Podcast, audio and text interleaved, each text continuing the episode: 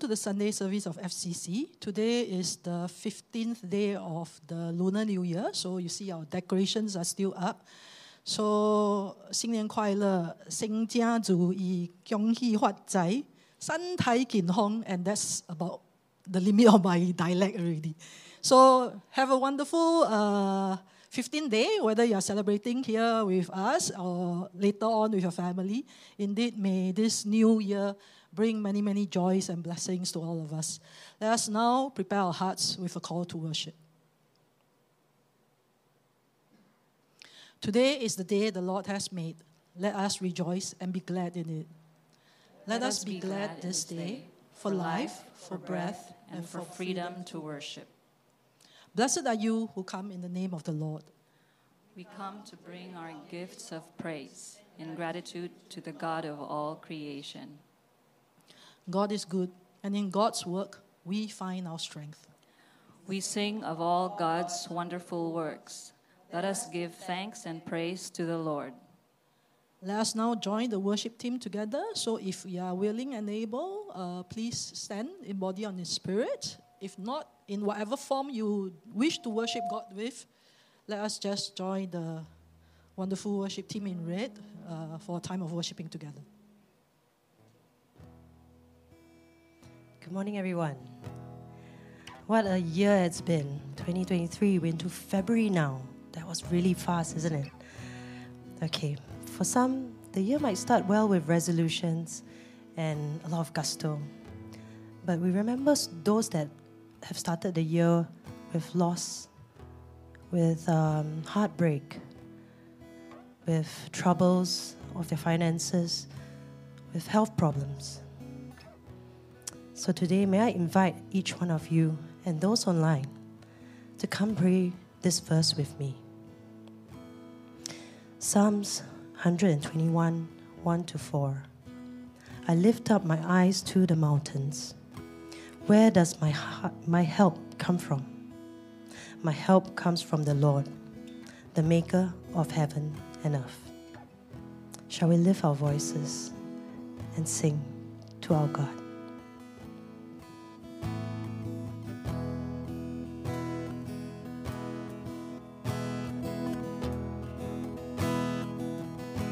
sing Jesus. Jesus, beautiful Savior, God of all majesty, risen King, Lamb of God, Lamb of God, you're holy and righteous, blessed Redeemer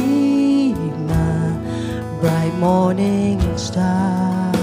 All the heavens, all the heavens shout your praise.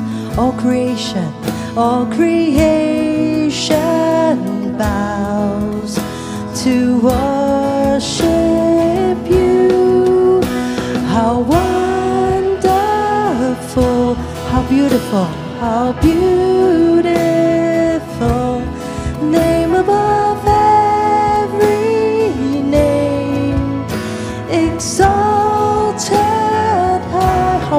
How wonderful, how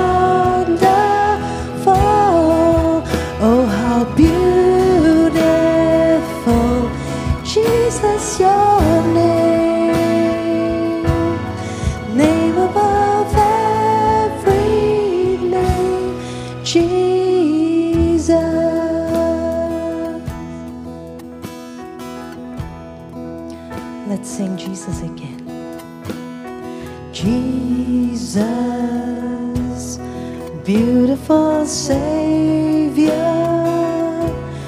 God of all majesty, risen King, Lamb of God, you're holy and righteous blessed Redeemer,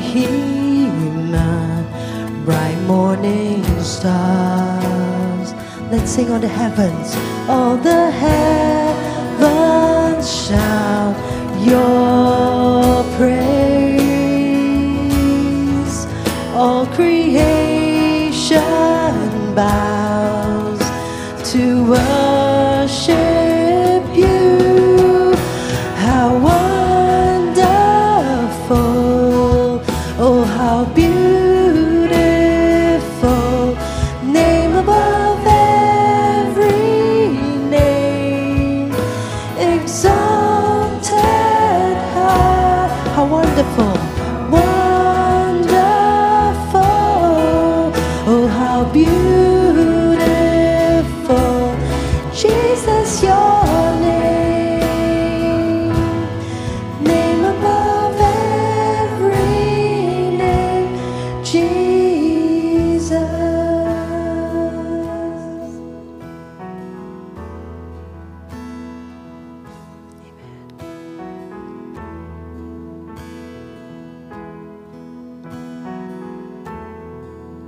Let's sing.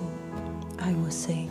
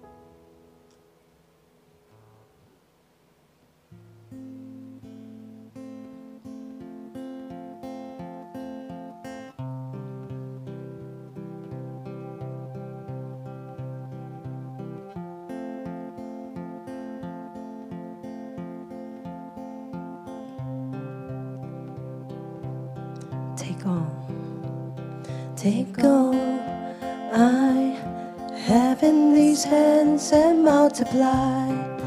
God, all that I am and find my heart on the altar again. Set me on fire, set me on fire. Take all I have, take all I have in these hands and multiply. God, all that I am and find my heart on the altar again. Set me on fire, set me on fire.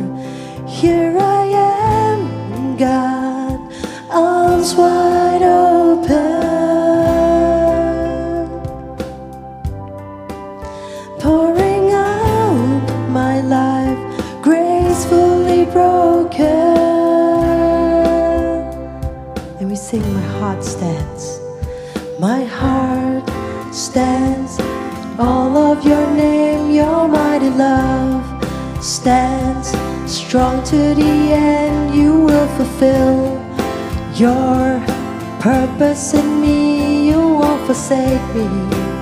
You will be with me.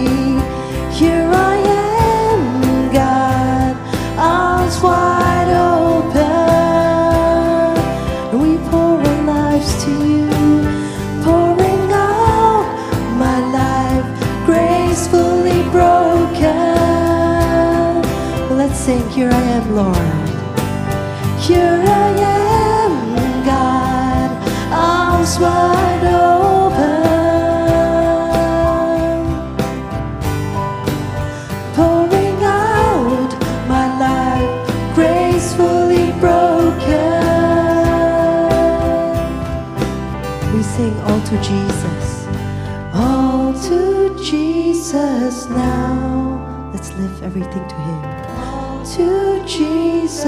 now, holding nothing back, holding nothing back. Let's sing all to Jesus, all to Jesus now. Let's learn to let go. All to Jesus now. We're not holding back. Holding nothing back. I'm holding nothing back. Holding I surrender, I surrender, I surrender. Let's sing through the words. I surrender, I surrender.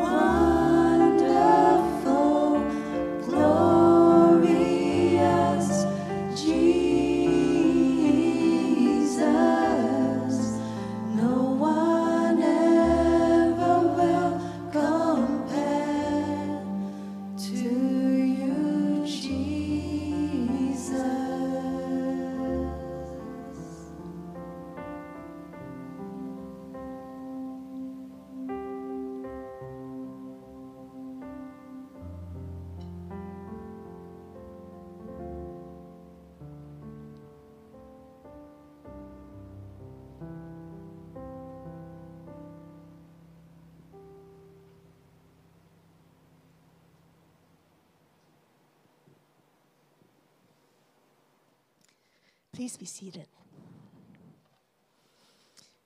And will you join me in a word of prayer? Indeed, God, who will compare with you? Who will compare with your infinite love for us? Who will compare with your magnificence, your glorious presence in our lives? God, no one can compare. God, we thank you that we begin new seasons of life, new years, new transitions, that we begin all these with you. Not only do you walk alongside us, God, you go before us to prepare the way. And you go behind us to support us and to catch us when we fall. You surround us with your embrace and your presence, no matter what it is we may be going through. This new year has been a good start for some, but it has also been a challenging start for others. God, you know, and you see us deeply. And so, God, we pray for one another, not just in this community, but also our loved ones, our friends, the people around us in our world today, those who are struggling, those who are experiencing health challenges, whether physical or mental or emotional or spiritual, those who are struggling to come home. God, you remind us in your word, that it is in returning and rest that we find our salvation. So, God, in this new year, we want to commit to returning again and again so that we can rest in you as your people. That through the waves and through the storms and through the amazing and wonderful times, God, we want to return again and again to you. And we lift one another up. We lift this community up as we go into a year of wanting to grow together, of wanting to see you at work in our midst, of wanting for you to challenge us to be all that we can be in you. And so, God, help us. Be with us as we be with one another and walk each other home. As we pray all this in your marvelous name. Amen.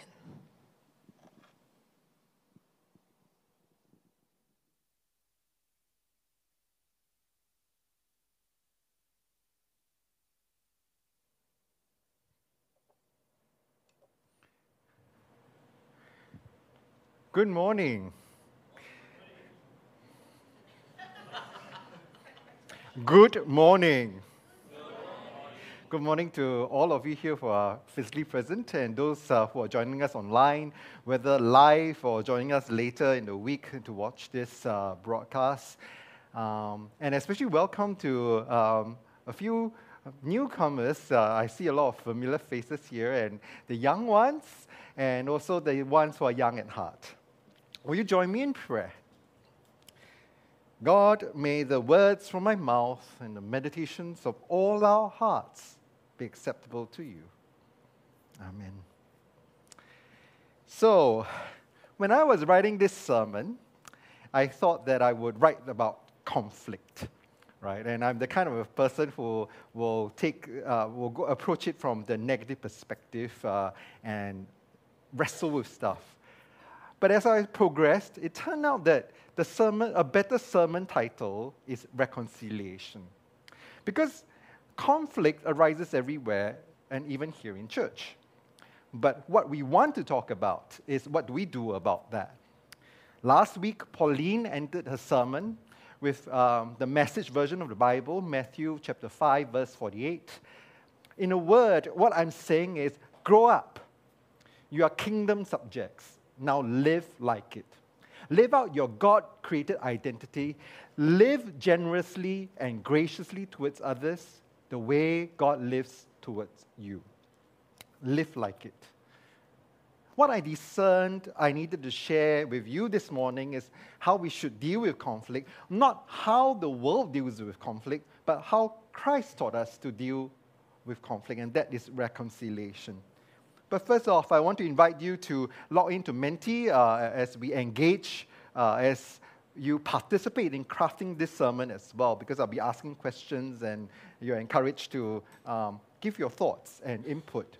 And you can go to um, just uh, key in fcc.li slash menti, um, and, or you can go to menti.com and key in the code. But it's better, easier to do the menti, um, uh, to just go fcc.li slash menti because you'll, you'll direct you straight there. So the first question, what is reconciliation? make you think where we kick off, right? To think about what is reconciliation to you? Repair after rupture. Mm-hmm. Shalom with one another. Very good answers. Common ground. Mm, okay. Later, as I expand on the sermon, maybe you will uh, have a better understanding, and it might not necessarily be common ground. Um, starting afresh, peace, well, what kind of peace, right? Grace, forgiveness, apology, reparation, forgiving, repair relationship, mending relationship, the way things ought to be, uh, reunited, healing, love, repatching broken bonds, building a bridge, Closure, well, mm, maybe and maybe not. Depends on what kind of closure. And I think that this will be very, in, as I was exploring this, I myself got some insights as well. So thank you for participating in, um, you know, answering my question. So I want to read from you from the message version as well. Um, and last week, Pauline's sermon was based on the Beatitudes from Matthew chapter 5. And sandwiched between Matthew chapter 5 and the, passage, the, the verse I read just now, uh, Matthew uh, chapter 5, verse 48, is the verses 21 to 26. And this is what Jesus says. And this is the message version, okay? You're familiar with the command to the ancients do not murder. I'm telling you that anyone who is so much as angry with a brother or sister is guilty of murder. Carelessly call a brother idiot, and you just might find yourself hauled into court thoughtlessly yell stupid at a sister, and you might be on the brink of hellfire. The simple moral fact is that words kill. This is how I want you to conduct yourself in these matters.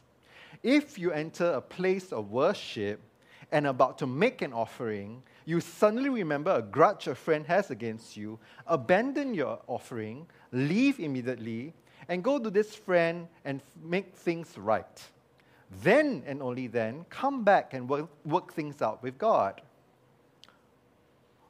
Oops. I didn't advise. Or you're out on the street and an old enemy accosts you.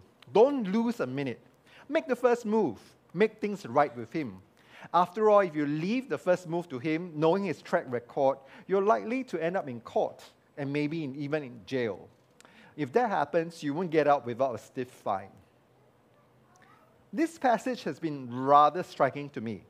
You know, not this time when I read it, but when I first read it, it was really striking, and it still remains striking. So I want to ask you, what do you think Jesus is trying to say here? You know, especially the verse is like you come to a place of worship. Well, you're in a place of worship. If you know that there's a sibling or a friend or someone who has something against you, leave your offering, go and seek out that friend and make amends. Forgive first? Hmm. Good. I like this answer because I can expand on this. Because Jesus didn't ask us to forgive, but rather seek out the person that has something against us. That's different, you know. That person who has something against us doesn't need our forgiveness. We need their forgiveness, right? I don't know, maybe don't be salty with people who hurt you. Um, that's again putting ourselves in a perspective of the person who's angry. But Jesus is speaking to us, you know, in the passage as a person who have offended or hurt or harmed someone? Huh? Re- relationships more important than religious traditions? Hmm. Mending, rela- that, that's, that's my previous thought about this passage, right? It's like it's more important to get your relationships right than to worship. Or that was my original um, um, approach. Mending relationship is the highest priority. Uh, that was my original thought as well. And today I'm going to expand, as I explored the passage, I shifted in my position as well. Um, as I unpacked what was going, uh, what is in the, happening in the passage. Don't bear grudges, let go. Well, that's always, again talking to the person that we are called to go after to set things right. Uh-huh. You know, this is revealing a lot of things to me, at least. Recognize we hurt others, yes. Take the initiative to seek reconciliation, yes. Be the first to make peace, yes. Your heart is also an offering. Also, be smart when dealing with your enemy, yes, yes, yes. Humility to make the first move, yes. Recognize the wrong we did, yes. Think of the other person more than you yourself, yes. Forgiveness is self healing, yes. But Jesus was not talking about forgiving, forgiving someone, but rather seeking forgiveness. Think of what you could have done better first. Hmm, yes. Love your enemies. Yes. Thank you. Uh, clear your internal disturbances. This person is right up, you know, in alignment with what I have in mind today. So, um, so you may think what Jesus is saying here is making things right and there is reconciliation is prioritized over making an offering to God. And that's how I used to think about it until I was reflecting and processing over the passage as I was writing this sermon. So, one question is why do people make offerings in the temple during Jesus' time? Because how we understand offering right now and offering in those times is different. Now, back in, you know, if you read Leviticus, there's a whole lot of detail about offering. There are four types of offering described sin offering, burnt offering, um, grain offering, and peace offering. And what do these, what are these offerings for? For God. But more specifically, for maintaining relationship with God. And in the case of sin offering, it is about restoration of relationship with God. So if you think about it, what Jesus is saying is that we cannot be in right relationship with God without being in right relationship with people in our lives. Just like the greatest commandment is to love God with all our heart, mind, soul, and strength, it must come together with loving our neighbors as ourselves. It's not one commandment. That one commandment, well, we can get to define loving God however way we want. Coming to church every Sunday, you know, um, tithing, uh, you know, praying every day. We can make a whole list of things to define what is loving God. But Jesus tagged along, love your neighbor as yourself, because the two cannot be separated. Right relationship with God cannot exist without right relationship with people around us. It is far too easy to declare that we love God and fail miserably at loving our fellow human beings. Now, I want to go back to the, the uh, NRSV version, right? Just now I read the, the message version. So, when you're offering your gift at the altar, if you remember that your brother or sister has something against you, leave your gift before the altar and go. First be reconciled with your brother or sister, then come and offer your gift. Now, this is the easy part of the sermon. After all, which one of you disagrees with what I've said so far? Makes sense, right? But lots of things that Jesus said make sense, but far from easy to carry out. I want to ask you how many of, oh, do you have relationships that need reconciliation? Very easy, uh, multiple choices. Click one of the choices.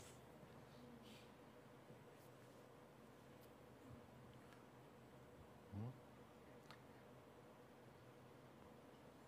Don't be so quick to say no.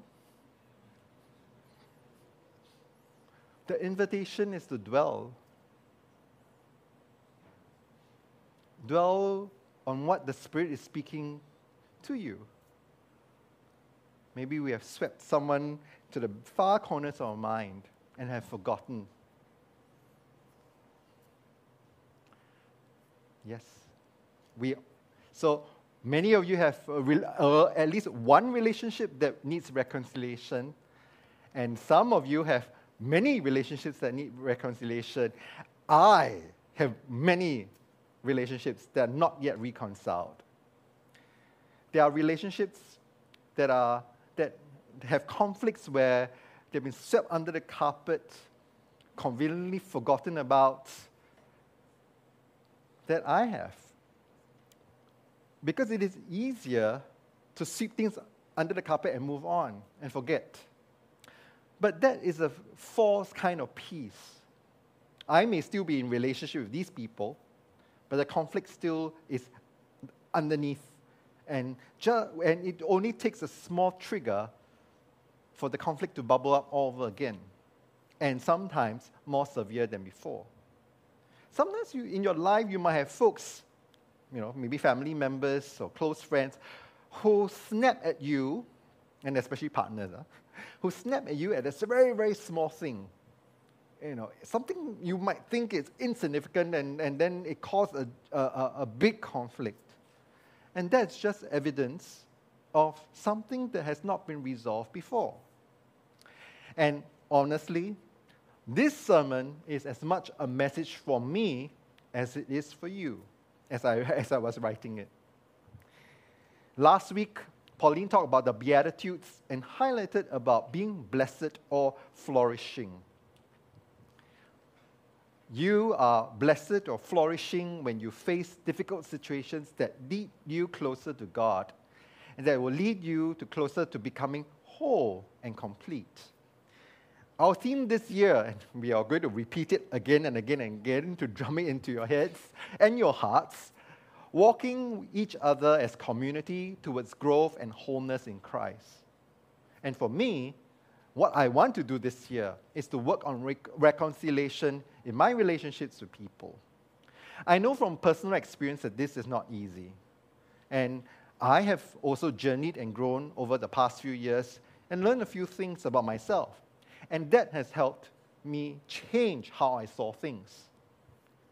Whenever there's conflict, we often quickly label the people involved in our minds the perpetrator and the victim, the wrongdoers and the wrong. What do you see yourself as when a conflict arises? And reading the answers from just now, many of you jumped into answering that, oh, we need to forgive other people. Jesus is talking about that. And what I suggest is that I think that we have jumped into seeing ourselves as the wronged the ones who need to forgive other people instead of the wrongdoer who needs to seek forgiveness and reconciliation. Sometimes I know life isn't as simple, and there's a blur, right?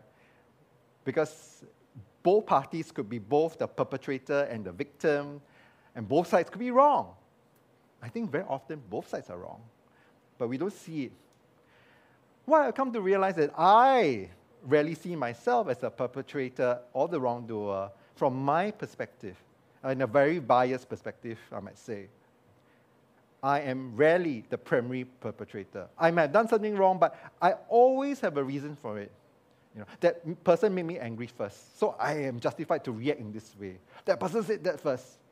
I'm trying to help, you know. I, you know, why are you putting a blame on me? I always thought of myself as the hero.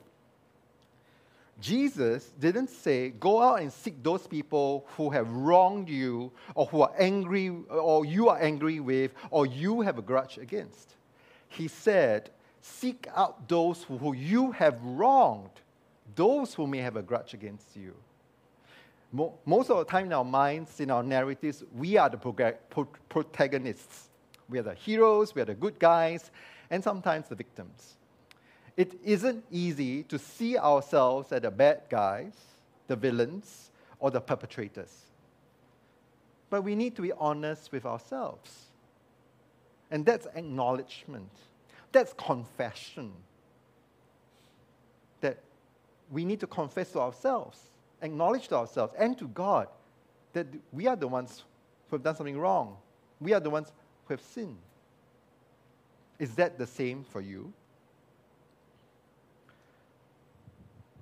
Have you, more often than not, saw yourself as the wronged rather than the wrongdoer? And that's a journey that we need to be on. And so recently I read a book on the 12 steps of recovery, and I came across this statement. Every time we are disturbed, no matter what the cause, there is something wrong with us. So when I read it, I went like, something wrong with me? What? I struggled to make sense of this for a while. I mean, there are times that I'm disturbed, right? I get annoyed by people who continue to spread misinformation about LGBTQ folks, continue to harm LGBTQ folks. I get angry at injustices towards those on the margins, the migrant workers. I get angry at those who abuse their power as well. How can that be something wrong with me? How can that disturbance be something wrong with me? And then I came to a realization as I dug deeper, right? Whenever I feel I wrestle and read with stuff, I need to, to process that. What I come to understand is every time that we are disturbed, experience emotions like anger, frustration, or disappointment, it is an indication that there's an underlying issue with us that needs to be addressed. This needs repeating, uh, because that's why I put it in bold words up there. Every time we are disturbed, experiencing emotions like anger, frustration, or disappointment, it's an indication that there's underlying issue with us that needs to be addressed. And you might want to unpack this with a cell group. You might want to unpack this with your friends, you know, because it's not easy to wrestle with. Our external circumstances and the actions of other people do not dictate our emotions and our state of mind. Instead, it is our own beliefs, thoughts, and attitudes that influence how we react and feel. i give you an example, right? you know, I drive sometimes, and you know, in what if someone, you know, um, hits my car on, or, or while I'm driving, and I have the right of way? I, of course, my usual reaction will be anger. Do you know how to drive or not? You got license or not? Why do you knock into me? I have right of way. Right? That's my usual reaction. But that also reflects my own issues that I see that I'm right. And sometimes I might have right away, but I also could be more attentive, stop in time, and avoid the accident. I have a little part to play. You know, that person might be wrong, but I might have given way, and so on and so forth. And getting angry at the other person is not going to solve the problem. The car already kissed each other. What we need to do is how we're going to, re- how we're going to move forward from there. You know, get each other's number, report police, get insurance, and all that. Getting angry doesn't resolve the problem, right? So, I think that this is important to understand. How we react and our state of mind is not influenced by the external circumstance. We can react differently.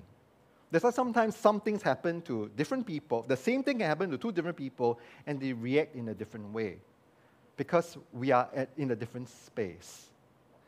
And by recognizing and addressing the root causes of what causes our disturbances, we can work towards inner peace and emotional stability rather than be constantly thrown off and affected by external events. This, for me, is the starting point of reconciliation, right relationship with myself. and right relationship myself requires being anchored in God's love. Because the starting point is right relationship with myself, then right relationship with others. And then it is when I'm anchored emotionally, emotionally stable and grounded, that have inner peace, that I'm able to engage in the work of reconciliation. When I make an apology, I won't react defensively and start explaining myself when I'm, or even worse, gaslighting the other person. You know, I didn't mean to do that. I didn't mean to hurt your feelings, right? That's gaslighting. It doesn't matter what I mean or don't mean, I have hurt someone's feelings. So, in my life, there are times that I have not sought out reconciliation or apologized because of a sense of shame or worthlessness, right? I'm already feeling a lot of shame, and if I admit my mistake or wrongdoing, then that makes me even more ashamed of myself. And what helps me to do that, to be able to, to apologize without being afraid, is being anchored in God's love. Well, I'll tell you a little bit, a little story, right? Um, last year, I went off to um, on a vacation um, to Canada, and I went hiking in the mountains. Um, this is the Via Ferrata, which means Iron Road. And they have laid uh, metal cables throughout the cliff on the mountain. And what we do is we hook ourselves onto this and we climb up to the summit. Um, it was six hours of perpetual fear. My adrenaline was constantly on the whole time. Uh, you might see me smiling, but uh, it wasn't really a smiling uh, experience right? But what was interesting is that it, when I learned to trust the cable, it makes it a lot easier to climb. Because what happens is that we lean back using the cable as an anchor as well. Because you need to lean back, then the cable will be tight. Once it's tight, we can hold on to it, and it makes it easier to uh, climb. But you need to really uh, put your weight on the cable and one step at a time. If you don't trust the cable, that's how I started off, it will be a lot harder. I have to use my own strength to grip and to, make, to take each step up. It gets kind of exhausting after a while. And the guide just said, lean on the cable, trust the cable, you're not fall, you're, and you're hooked on. If, you know, if even you fall, you have the, uh, no, um, the, the bungees uh, that will prevent me from falling further down. Yes, I'll fall about 10, 20 meters, but it will prevent me from falling down all the way. And so I learned. Faith is kind of like that. We need to trust God in some ways. And this is the part that's even more scary because the picture look this one you can see me in fear. It doesn't look so scary in the picture right? But um, because you don't know what's underneath. There's virtually nothing underneath. It's a chasm between two cliff faces and there are three metal cables running across. I'm hooked up to one of them my feet is on the other one and i hold onto the two and i move one step at a time across there's nothing else underneath. Uh, I will not look down. Okay, I, I, I glance a little bit. I go like, no, no, no, no, no. I just walk straight. You know, look, move forward, move forward. And I need to learn to trust. But it gets wobbly after a while. Now, one of the things that's interesting is that when you are alone on that, on these three cables, it gets a lot more wobbly. As you shake, it will move this way, and you shake, it will move that way. Um, I was lucky because the, the guy knew that I was the weakest of the, of the whole group. So he put me in, right in front after him so that he can really guide me. So I was just following him. So when he was on the, uh, on the, on the bridge, uh, on this three cable bridge, I was following like kind of close. So it was quite okay because two of us are on the cable, and somehow when we move, we balance each other out it's easier and the bridge doesn't sway as much. Now, I, because it's like scary, like I cannot describe how scared, scared I was. You can see on my face. So he moved. I went like, I better make it fast. As fast as I can, I'll get across. So the person behind is my partner, Titus. Um, he was not so lucky because I scampered across and he was left all alone on the bridge. And he started shaking even more because he was all alone and the next person was a bit slow. He started, I was almost close to the other side already when he got on. Because he's so far, he's so close to the other side of the cliff, the other person needs to give him some gap before the other person gets on. So he had to do it alone. And what I got from this is that this is how we do it together as community. Our walk with God, yes, we want to lean and have faith in God's love for us, but we also do it together, not alone. That's how we wrestle on, that, on this journey. This journey of finding inner peace, anchored in the knowledge that God loves me. Because sometimes you need other people to tell you that. It's hard to feel that God loves you on your own, but we, we all need reassurances along the way. Reassurances that even though I screwed up, I'm still worthy. Because it is not what I've done or not done that God loves me. Nothing I have done or will do will cause that love to change. And it is from this space that I'm able to admit that I am wrong. When I'm confident on my worthiness, that my worthiness isn't based on how right or wrong I am, then I can let go and trust that I'm always beloved. That's the, that's the struggle. The instances when I'm not able to bring myself to admit are the times I'm not firmly anchored in the faith that God loves me unconditionally. And also, you know, another level is there are times I'm not able to bring myself to admit that I'm wrong or I've done something wrong, is when I'm not anchored in the faith that the other person doesn't love me, uncon- uh, loves me unconditionally. Because I'm afraid of losing that love, that's why I cannot bring myself to admit my mistakes in some way. I have to try to boost and say, I'm right. This is the reason why I have been repeating again and again for that you are beloved and you are loved unconditionally.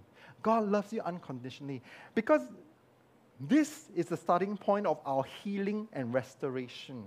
And from this space, we can move towards wholeness, restoring the relationships. And from there, we model this kingdom of God for the rest of the world. Because reconciliation requires humility. And it is humility that I can see where I am wrong and acknowledge it so I can remember the sibling who has something against me and I seek them out so that we can be reconciled. But humility isn't seeing myself as less than or worth less. We think of humility, we often think that humility is, you know, making our egos, how we see ourselves, somehow smaller. You know, like when someone praises me, I'll go like, no lah, no lah, I'm not so smart. I know I'm not so good lah. But that's false humility. Humility, true humility, is seeing ourselves in the right size. And what's the right size? The right size is how God sees us. Not too big and not too small, just as we are. And I think for many of us who have grown up with a sense of shame that we're not good enough or worthy enough, humility is also about addressing that as well. You are good enough. God loves you as you are. And one caveat, though, that is that we can seek out and try to reconcile with people, but it requires the other person to want to reconcile as well. And that we cannot control. All we can do is do our part leave the rest to God. Maybe at this time when you approach that sibling who's you know you have wronged, but the sibling refuses to take your call or even reply your messages. You have done the, you have reached out. You have sown the seed. And hopefully, over time, there's healing, and it comes to a point where that sibling is able to say, Okay, I can meet up for coffee and we can chat. But that doesn't mean that we don't do, we don't reach out to that, to that sibling. Trust God. Trust God like that iron cable. And I want to point this out, and it's quite important because that surfaced out during the first question, right? The point of reconciliation is about restoration of relationship.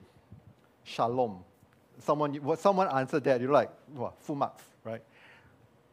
It is not about resolution. Resolution is about dealing with the situation or issue that both parties are agreeable to.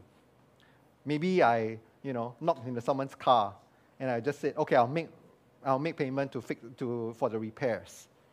That is resolution. But that doesn't necessarily mean that there is reconciliation. That person might still hate me for driving, uh, injuring him or, or damaging the car that's brand new. We need to seek out restoration of relationship. Because reconciliation doesn't mean that at the end of the day, there's closure. It doesn't mean that both parties end up agreeing. Reconciliation means that the relationship restored, but they can still hold on to different uh, beliefs or different perspectives, and they can still disagree. We can disagree about something and yet be right relationship with one another.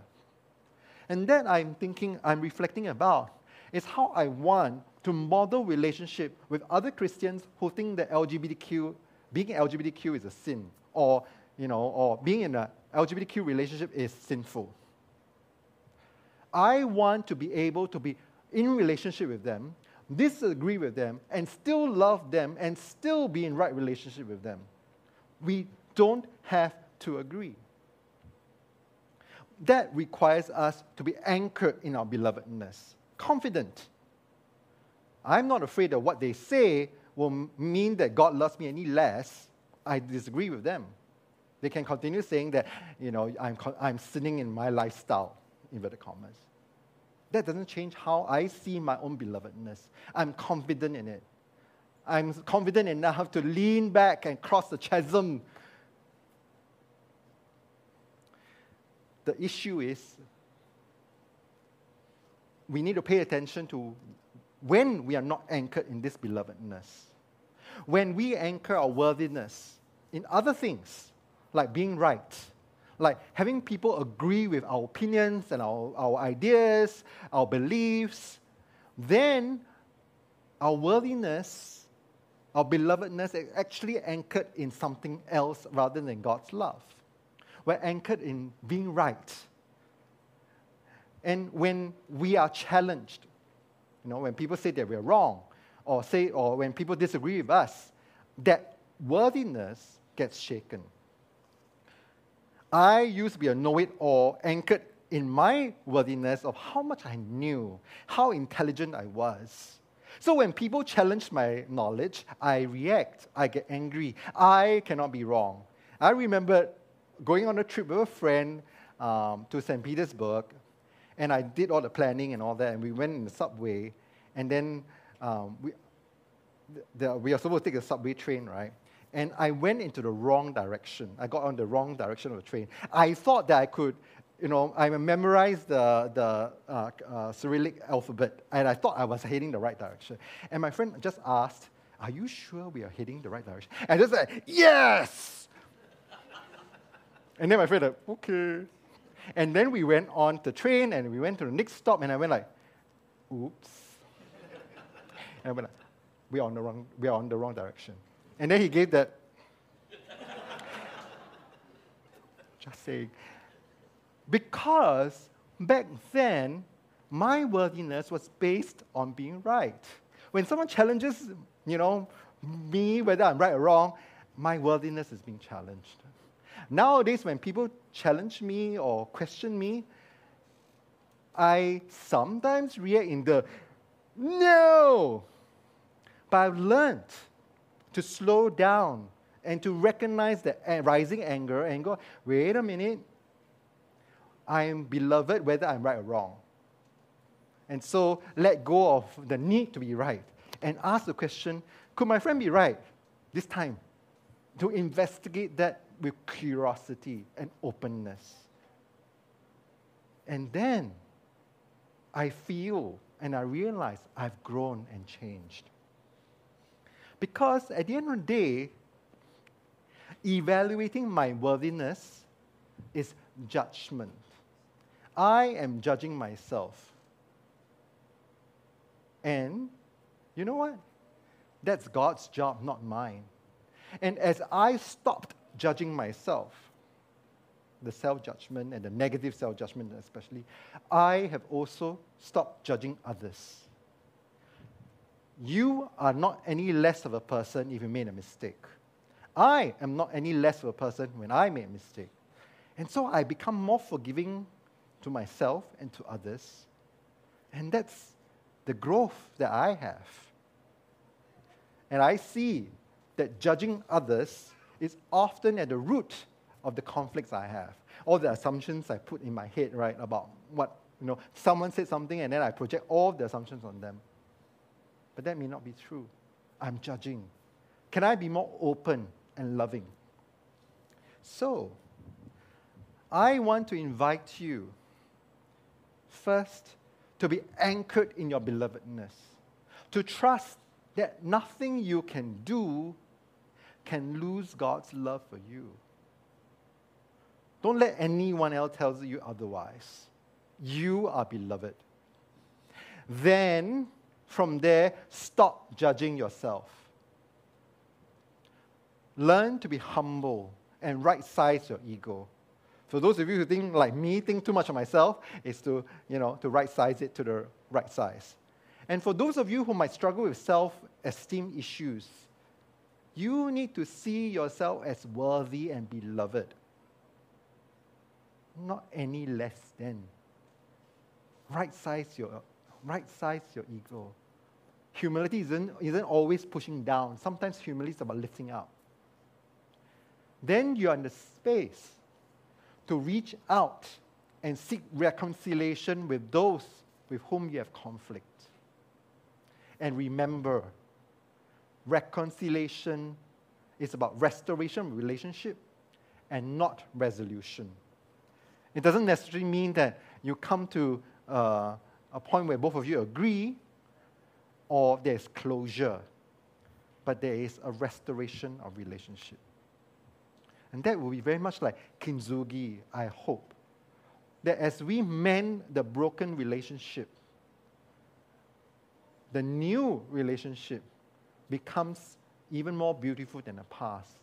And it is through the cracks that we see God's love in action. So I end with how Pauline ended last week. In a word, what I'm saying is grow up. You are kingdom subjects. Now live like it. Live out your God created identity. Live generously and graciously towards others the way God lives towards you. Will you pray with me? God, help us learn to forgive our neighbors. Oh, sorry. Help us learn to love our neighbors as ourselves as we seek to reconcile the broken relationships in our lives. Help us take the first steps for those too painful or too difficult to deal with right now. The first steps of recognizing our belovedness and trusting that you love us, even though we have made mistakes and sinned. The first steps out of shame and self judgment and unworthiness, so we are no longer disturbed when we see where we have gone wrong. We can admit to ourselves we are wrong. Help us to let, let go of wanting things to work out our way, but instead desire to restore relationships instead. May this process of reconciliation help us grow and become whole and draw us closer and deeper in our relationship with you and with each other. Amen.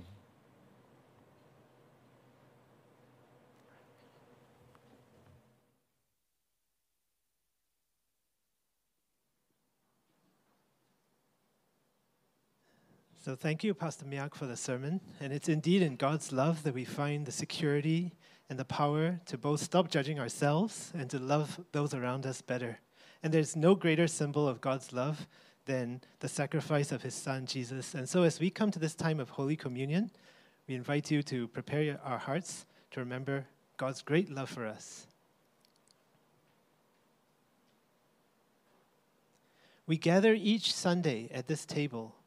Even though at this time we are not all physically together, the table of God's feast transcends time and space because God's love transcends all boundaries. So this table recognizes no boundaries. Here at FCC, we celebrate an open table. This means you do not have to meet any criteria. You do not have to be a member of FCC. You do not have to be baptized. You only need to recognize that God's grace is sufficient. We are your people, God, called together in your love. We are your children, Mother, called around the table of your word. We are your disciples, Lord, called to praise and give you thanks. We, We thank, you, good and gracious God, for calling us to be your people, for giving us eyes to see, ears to hear, and hands to touch and bless our world. Even as your people, God, we are separated from ourselves, each other, and you, the creator of life. Let us confess our brokenness.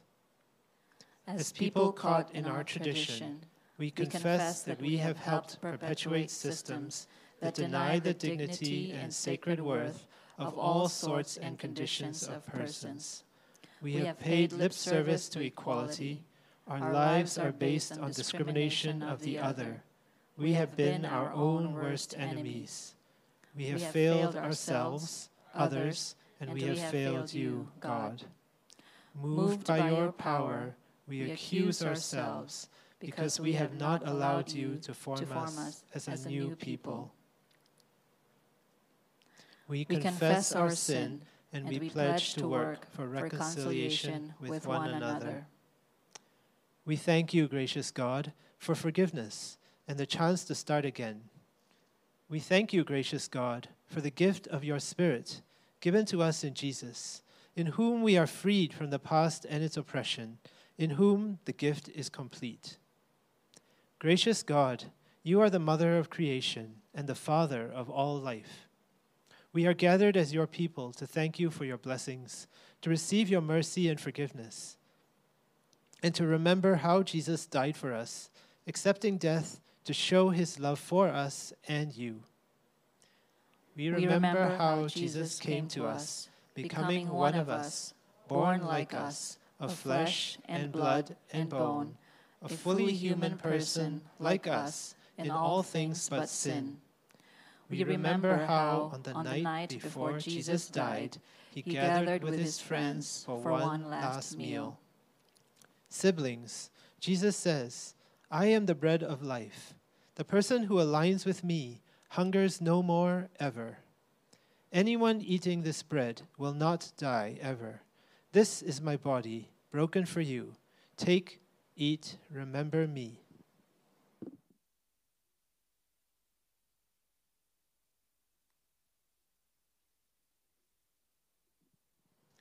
Jesus says, I am the vine, you are the branches. When you are joined with me and I with you, the harvest is sure to be abundant. I love you as I have been loved. Abide in my love. This is my blood, shed for you. Take, drink, remember me.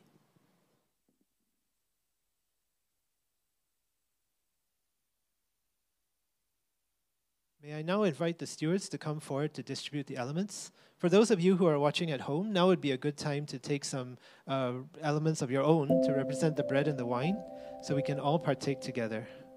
Um, for those of you who are new with us, the ushers will hand you one of the elements, and then please hang on to it, um, and then we'll all partake together at one go.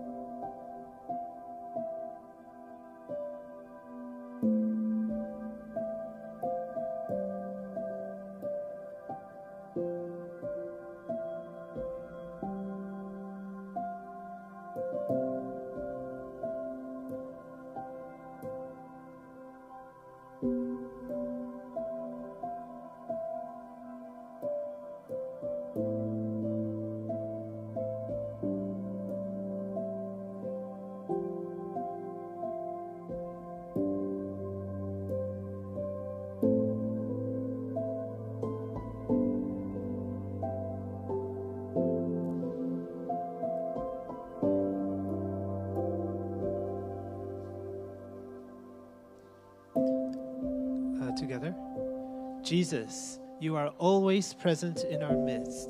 You come to us simply, lovingly, humbly, in, in word and sacrament, in this bread and wine, and in the love we share with one another. Let us eat and drink of this bread and wine, remembering Jesus, his teaching, his life, his suffering, his death, and his rising to new life. Let us partake together.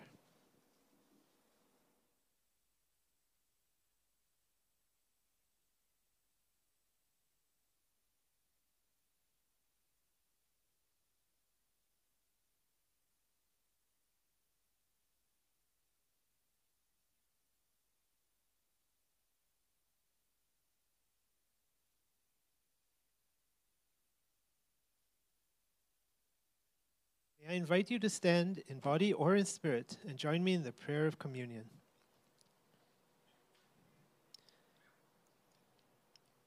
Gracious and loving God, you have made us one in the body of Christ and nourished us at your table with holy food and drink. Thank you for feeding our hunger and relieving our thirst. With deep gratitude, we offer you our lives, our love, ourselves, gathered in Jesus by your life giving Spirit. May we become a new people, wholly pleasing to you, a people giving glory to your name. Amen. Please be seated.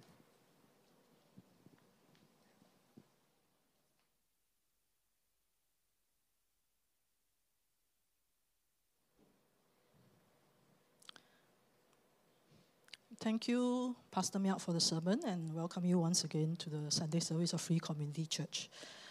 I think for those who have known me for quite a while, you'll know that I'm not a very emotionally excitable person.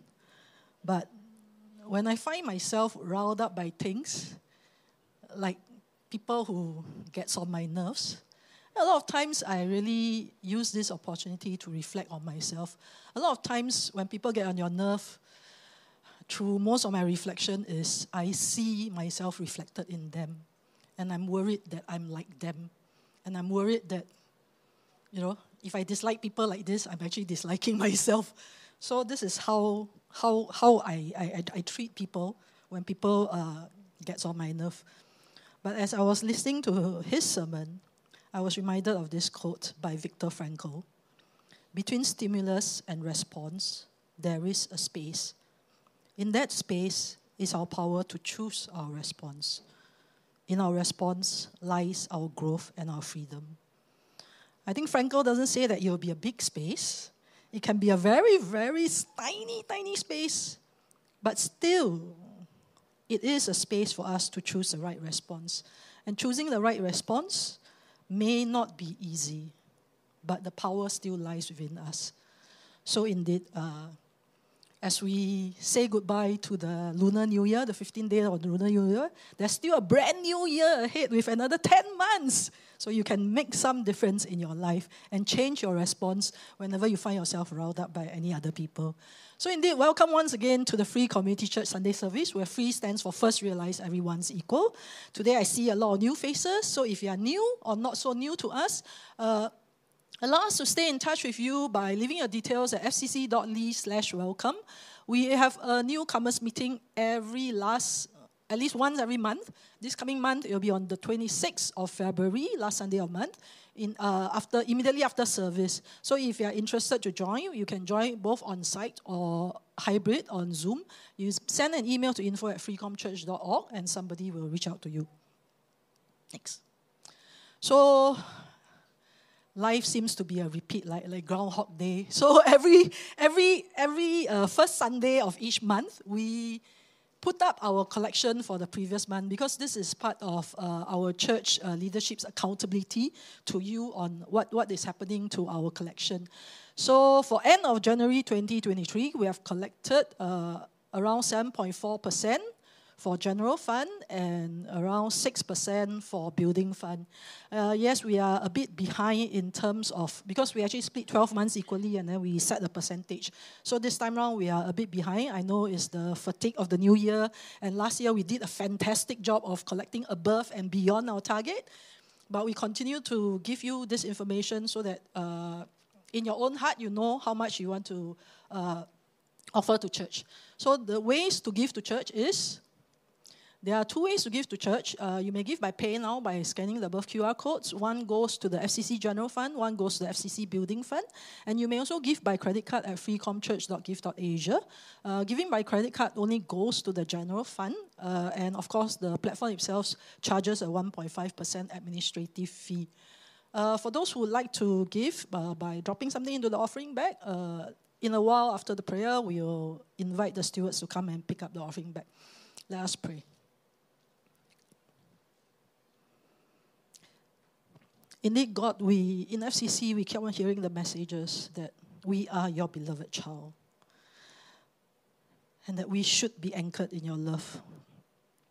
But time and time again, though we hear the message, it just doesn't sink into our hearts because of our history, because of how we were brought up, because we are, of how we are treated.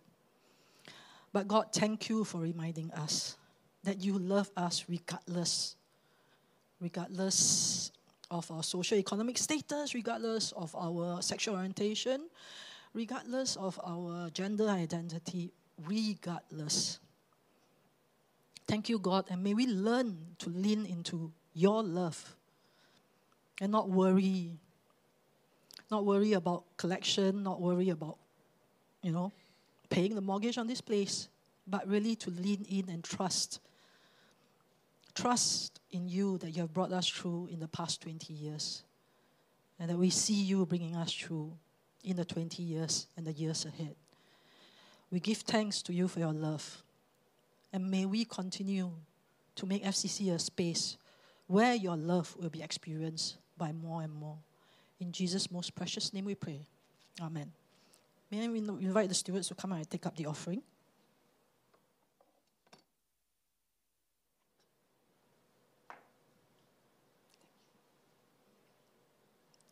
Uh, just raise your hands and the stewards will come to you if you have something to drop into the offering bag. Now is the announcement segment of the service. First announcement. Today we are having our FCC Lunar New Year reunion lunch. This is the first time we are gathering together after almost three years due to the COVID pandemic. So, uh, registration is closed, but due to some last minute cancellations, we actually have got three slots available. So first come, first serve to whoever reaches out to Daniel. Daniel, raise your hand. Uh, yeah, uh, you can just uh, go to him and say that, hey, you'd like to join us, even though registration is already closed. Uh, this, uh, these three slots will be FOC since the seats have already been paid for. Uh, you will be assigned tables, as in you cannot choose your own seats. Okay? So how to get to Kamboat Teochew Restaurant? Remember, it's at Tanglin Road. Tanglin Road is not uh, Orchard Rendezvous Hotel is at Tanglin Road. The nearest MRT is Orchard MRT, but I suggest you don't take MRT because I think it's quite a walk.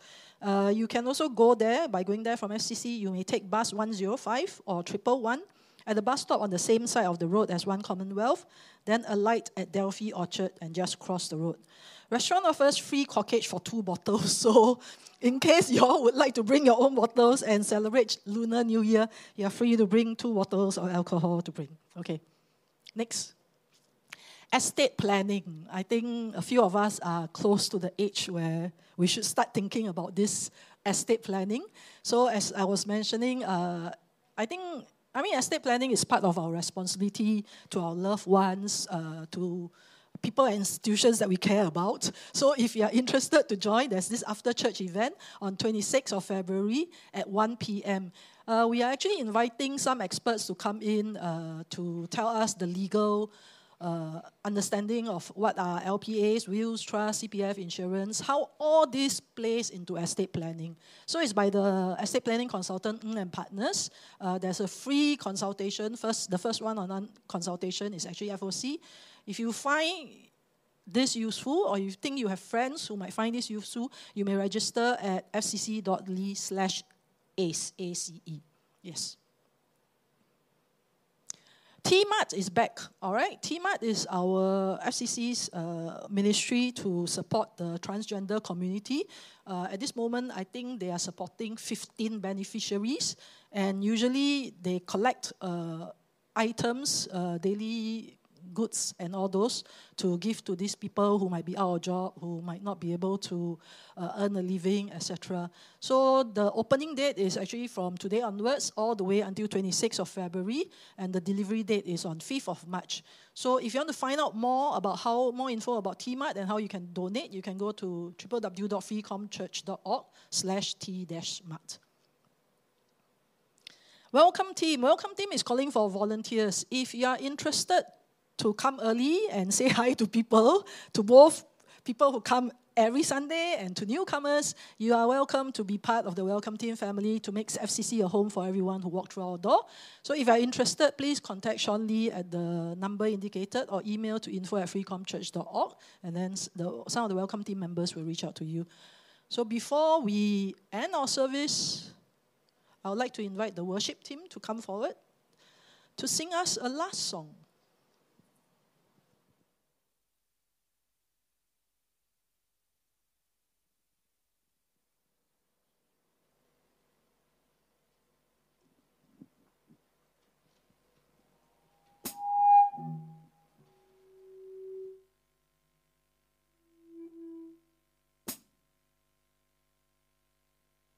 Church. So today is the last day of Chinese New Year, and we would like to wish you good health, prosperity, and God bless 2023. So with the song Gong Xi Gong Xi. So those who know the song, please join us.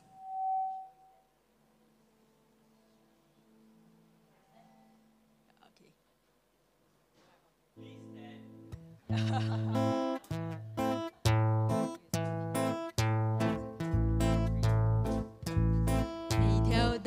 想象每个人的嘴里见面第一句话，就是恭喜恭喜恭喜恭喜恭喜你呀！恭喜恭喜恭喜你，冬天已到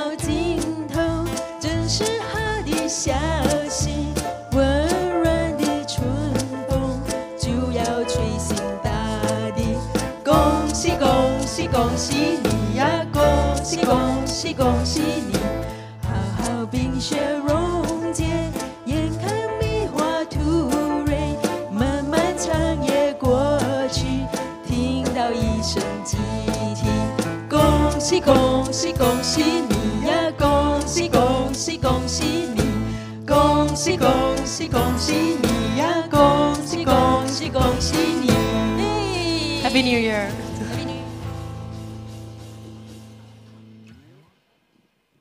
And now will you receive the benediction?